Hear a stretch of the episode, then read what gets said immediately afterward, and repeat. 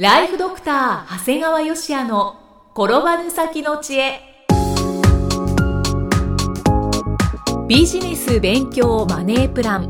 介護ライフワークバランス。この番組では認知症専門医であり経営者でもある長谷川芳也が人生をじゅうばい豊かにする知恵をお届けします。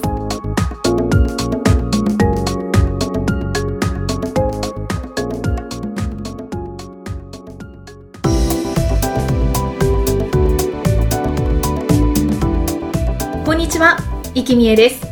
ライフドクター長谷川芳也の転ばぬ先の知恵。今回はだいさんじゅうきゅうかいめです。長谷川先生、今回もよろしくお願いします。よろしくお願いします。え今回はセミナーのお話ですか？そうですね。私が会長を務める エヌピーオー 法人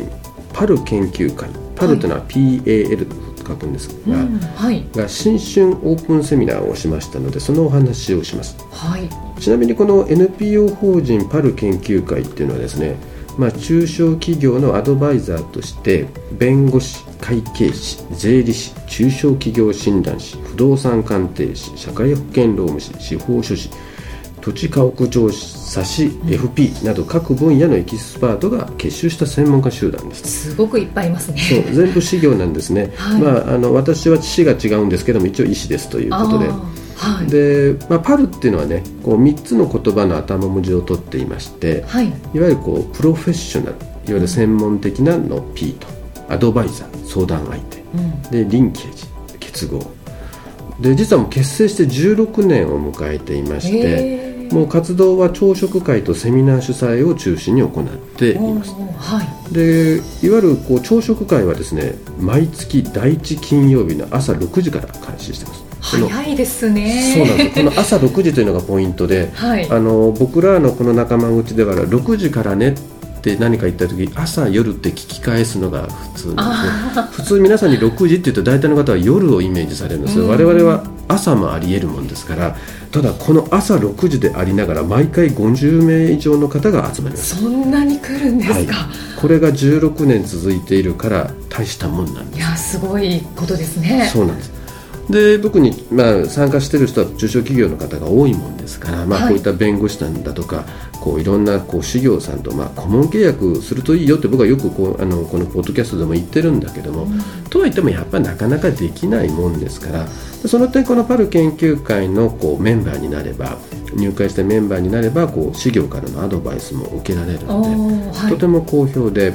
ですからこう会員もですね、もう今でもひゃくめい以上いるんです。うんで地域にはあのいわゆるライオンズだとかロータリークラブというのもあるんですが、実はそこよりも多いです。へー、す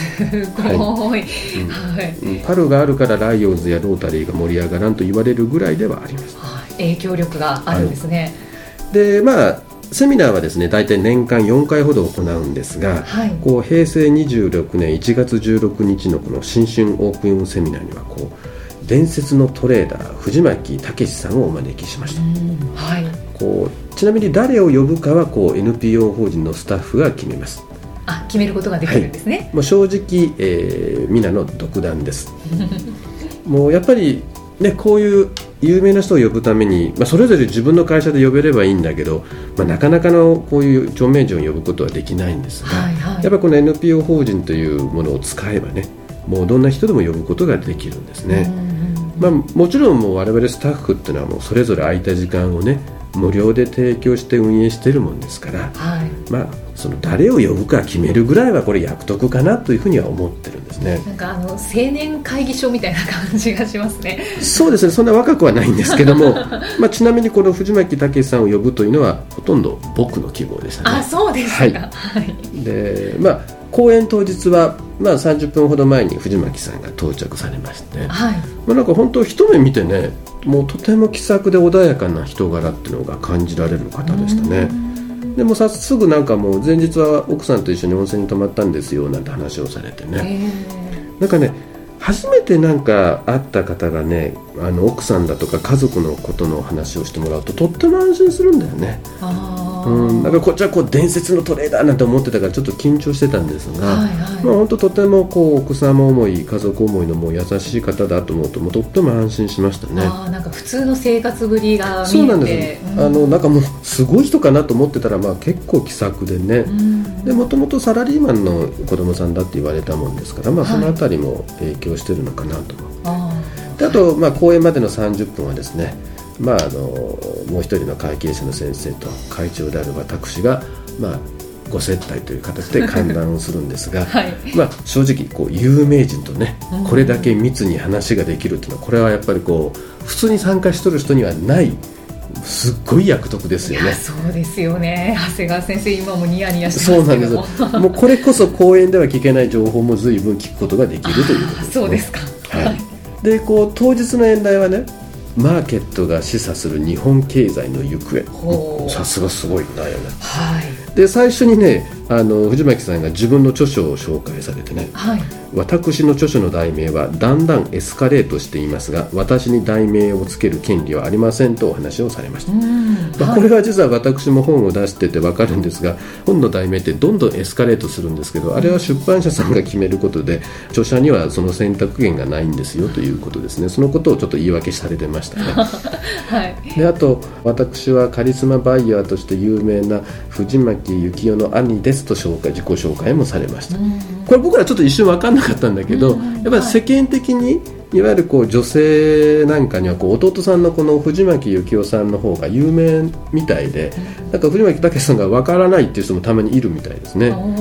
ただ当日のね経営者の中では間違いなく藤巻武さんの方が有名でした。いや、そうでしょうね、うん、ただ今弟さんは実は唯の党の参議院議員 で, で藤巻武さんが維新の党の参議院議員ですから兄弟揃ってすごいよね。すごいですね。知らんうちに政治家になっちゃってるんですねえー、そうなんですよ。参議院議員。そうなんです、うん、だからもうこんな感じでもう大体こう前回お話しした矢野さんじゃないんですけど、こう最初のつかみで随分場がこなれたんですよね、うんうん、はい、でいよいよ本題に入る、うん、で藤巻さん最初に言われたのね、今日の私の話を聞いて信じても信じなくても自己責任ですよと繰り返されました。はい、それ確かに藤巻さんは私これから日本がこうなるからこういうふうにした方がいいですよみたいなことはやっぱり言われるわけですから、それに対してまあ信じてもいいし信じなくてもいいけど、ただ何かあってもこれあなた自己責任だよと、うんうん、確かにね日本人ってね得すると俺の才覚損したらお前のせいみたいなことを言う人が結構あるんだよね。ああ、そうなのかな、はい、でも逆にあんまりだから自己責任自己責任って言われたこと喋ってる人はちょっとあなた無責任やないって気もするんです。さすがでもね藤巻さん違うんですね、うん、言われたの、今日私が話したことが外れても責任を取ってあげることはできませんよと、しかし私も一緒に泣くことになりますからって言われたの。なるほどね、うん、本当ですね。あのゆきさんね分かんないかもしれないけど今、はい、テレビやいろいろマスコミで出てる人って口ばっかりの人が多いんですよ、うんうんうん、要するに日本の経済こうなるよこうした方がいいよああなる方がいいよって言いながら自分は全然違うことやってたりするっていう人いっぱいいるわけですよ、はいはい、でそれに比べて藤巻さんの言いたかったのは何かって、今日私が言ったことは言ってるだけじゃなくて私も言ったと同じ行動をしていますよ、だからもし私が今日言ったことが外れたら私も泣くんですよって言われたんです、うんうん、これはね参加者がねいっぺんになんか引き込まれちゃったね、うん、もうあなたの言うこと全部信じるみたいな雰囲気になってね、でまあ内容はね、はい、まあ、結構これはやばいみたいな話一生いっぱいされました。やばい、はい、まあ、この国も結構危ないのかなというふうに思って、まあ、結論的に言うとね、はい、やはりもうインフレは避けられないよ、うん、インフレは避けられませんよっていうことですね、はい、でまあ、そこでじゃあ藤巻さん自身はもう銀行からできるだけ低金利いわゆる固定金で借金して不動産の購入をしていますよ、うん、でもう一つはドル資産をたくさん持ってますよということなんですね、はいはい、まあ、僕はあの不動産に関してはねやっぱりあのこれから人口も減っていくもんだからいい不動産が買えれば確かにこの通りだと思うんだけど、まあ、我々地方に生きてる人間なんかからするとあんまりこう不動産購入というのはあの、まあ、それが関心がある方はまたいろいろ勉強していただければいいんですが、まあ、その中で僕がすごく思ったのはあのドル資産をたくさん持つっていうことなんですね。これ実は僕はこれ藤巻さんの話を聞くまでもなくね、あのずっと僕はもうじゅうねん以上前から外貨を買い続けてるもんですから、うんうんはい、だからまあ、ああ藤巻さんと意見があったなというふうに思ってるんですね、うん、でまあこれあのこれは僕の意見でもあり藤巻さんの意見でもあるんだけど、よく皆さんが外貨の話をするとね、すぐ円高になると損するじゃんっていう人がいるんだよね。あ、はい、円高になると損するじゃんってこれね、銀行の営業マンなんかでもね、あの損することもありますけどなんて言うんだけど、そんなこと言うなって僕よく言うんです、うん、っていうのは外貨は損した方がいいんですよ。損した方がいい、はいはい、だから損したら怖いなんて言っていかん。だから僕銀行の営業マンにもよく言うのは、外貨で損しましょうよって言って売りなさいって、そしたらいくらでも売れるからって。どういうことかっていうと、まあ、海外にでも行っちゃう人は別なんだけど、ずっと日本で生きてたら実際のこと円高になった方がいいわけですよ、はい、円高ってことは円の価値が保たれてますから、はい、変なし年金も仕事も預金も保たれてるわけ、うん、ですからその方がハッピーなんですよ。ただ、はい、万が一ね、インフレで円の価値がすっごい下がって円安になった時、例えばいちドルにひゃくえんとかなっちゃった時の保険として考えたらどうですかっていうことなんです、うんうんうんうんね、外貨を本命にするのではなく、うん、保険なんです。保険として、うん、万が一のためということなんですね、はいはい、これ実は僕はあのもう本当にしつこいぐらい坂井太一さんのへいせいさんじゅうねんっていうのはいろんなところでおすすめしてるんだけど、うん、その中でもやっぱりもう最終的にはすごい円高になる。坂井太一さんの中ではあのいちドルにひゃくよんじゅうえんなんていうのがもうへいせいさんじゅうねんにはなっていた、うん、もう実際僕もその通りだと思いますので、あの僕もじゅうねん以上ドルを買ってる、特にドルの エムエムエフ っていうのを購入しています、はいはい、特にこのドルの エムエムエフ っていうのはこう実は今回藤巻さんもおすすめをしていたんですね、はい、でこのいわゆる外貨の エムエムエフ っていうのはね、まず僕はおすすめだと思います。おすすめ、うんはい、なんでかっていうとね、うん、僕は自分が外貨の エムエムエフ を買いに行くときに金融機関に行ったんですけども、金融機関の窓口でまずおすすめされることはないんです。これこそ買いなんです、うんうん、なぜなら長谷川家の家訓、はい、銀行員の勧めるものは買ってはいけないの逆張りなんですね。こんなにあんたらが エムエムエフ に関して関心がなく売り行きがないなら俺は買うとじゅうねん以上前に思って、いまだにずっと買い続けております、はい、ですから今あの エムエムエフ はですね、それはいろんなあのインターネット証券でも買うことはできますし、まあ、銀行等の窓口でも買うことはできますけども、うん、あまり皆さんおすすめしていないです、うん、で今だと金利もすごく安いもんですから、なんでこんなもん買うんだっていう人もいるかもしれない。金利で買うわけではなくて外貨を買うという意味で買われるといいんではないかと思います、まあ、あの藤巻さんのことをねもっと知りたいという方は本がいっぱい出ておりますので、はい、ぜひあの本を一回読んでみてください、うん、あのよく藤巻さんの意見が過激すぎると言われる方もあるんですが、僕はちょっと気になってるのは、最近はそういう藤巻さん以外の方も多くの方が随分同じような論調になってきていますから、うんあのなんとなく藤巻さんの言ってることが当たっていくのかなと思ってはおります、うんはい、インフレは避けられないと避けられないでしょうね。うんそうか、まあ、先生あの以前もこの番組でその外貨の エムエムエフ をこうおすすめしていた記憶がありますので、ね、ぜひちょっと聞いてる皆さんチェックしてみてはいかがでしょうかね。もちろん自己責任ですよ。そうですねはいおっしゃる通りです、はいはい、それからのセミナーに参加された方の反応っていうのはいかがだったんですか。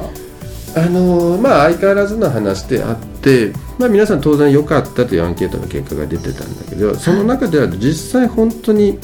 自分で外貨を購入、まあ、した方がいいというのはほとんどの人が理解できたんだけど、動く人はほとんどいないでしょうねというとこですねまあこれも僕らも最初からセミナーやるときいつも思ってるんだけど、まあ、ほとんどの人っていうのはまあ聞いてよかったねでいっしゅうかん経って忘れます。あ、うん、だから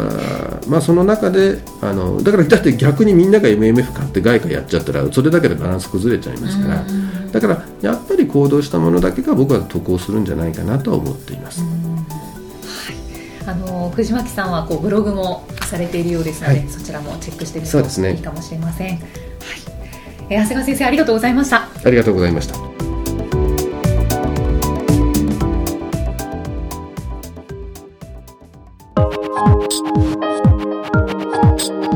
の放送はいかがでしたか？番組ではご感想や長谷川よしあへのご質問をお待ちしています。番組と連動したウェブサイトにあるフォームからお申し込みください。ユーアールエル は エイチティーティーピーコロンスラッシュスラッシュビーアールエーアイエヌハイフンジーアールドットシーオーエムスラッシュエイチティーティーピーコロンスラッシュスラッシュブレインハイフンジーアールドットコムスラッシュポッドキャストスラッシュです。それではまたお耳にかかりましょう。この番組は提供ライフドクター長谷川芳也、プロデュースキクタス、ナレーションは生きみえによりお送りいたしました。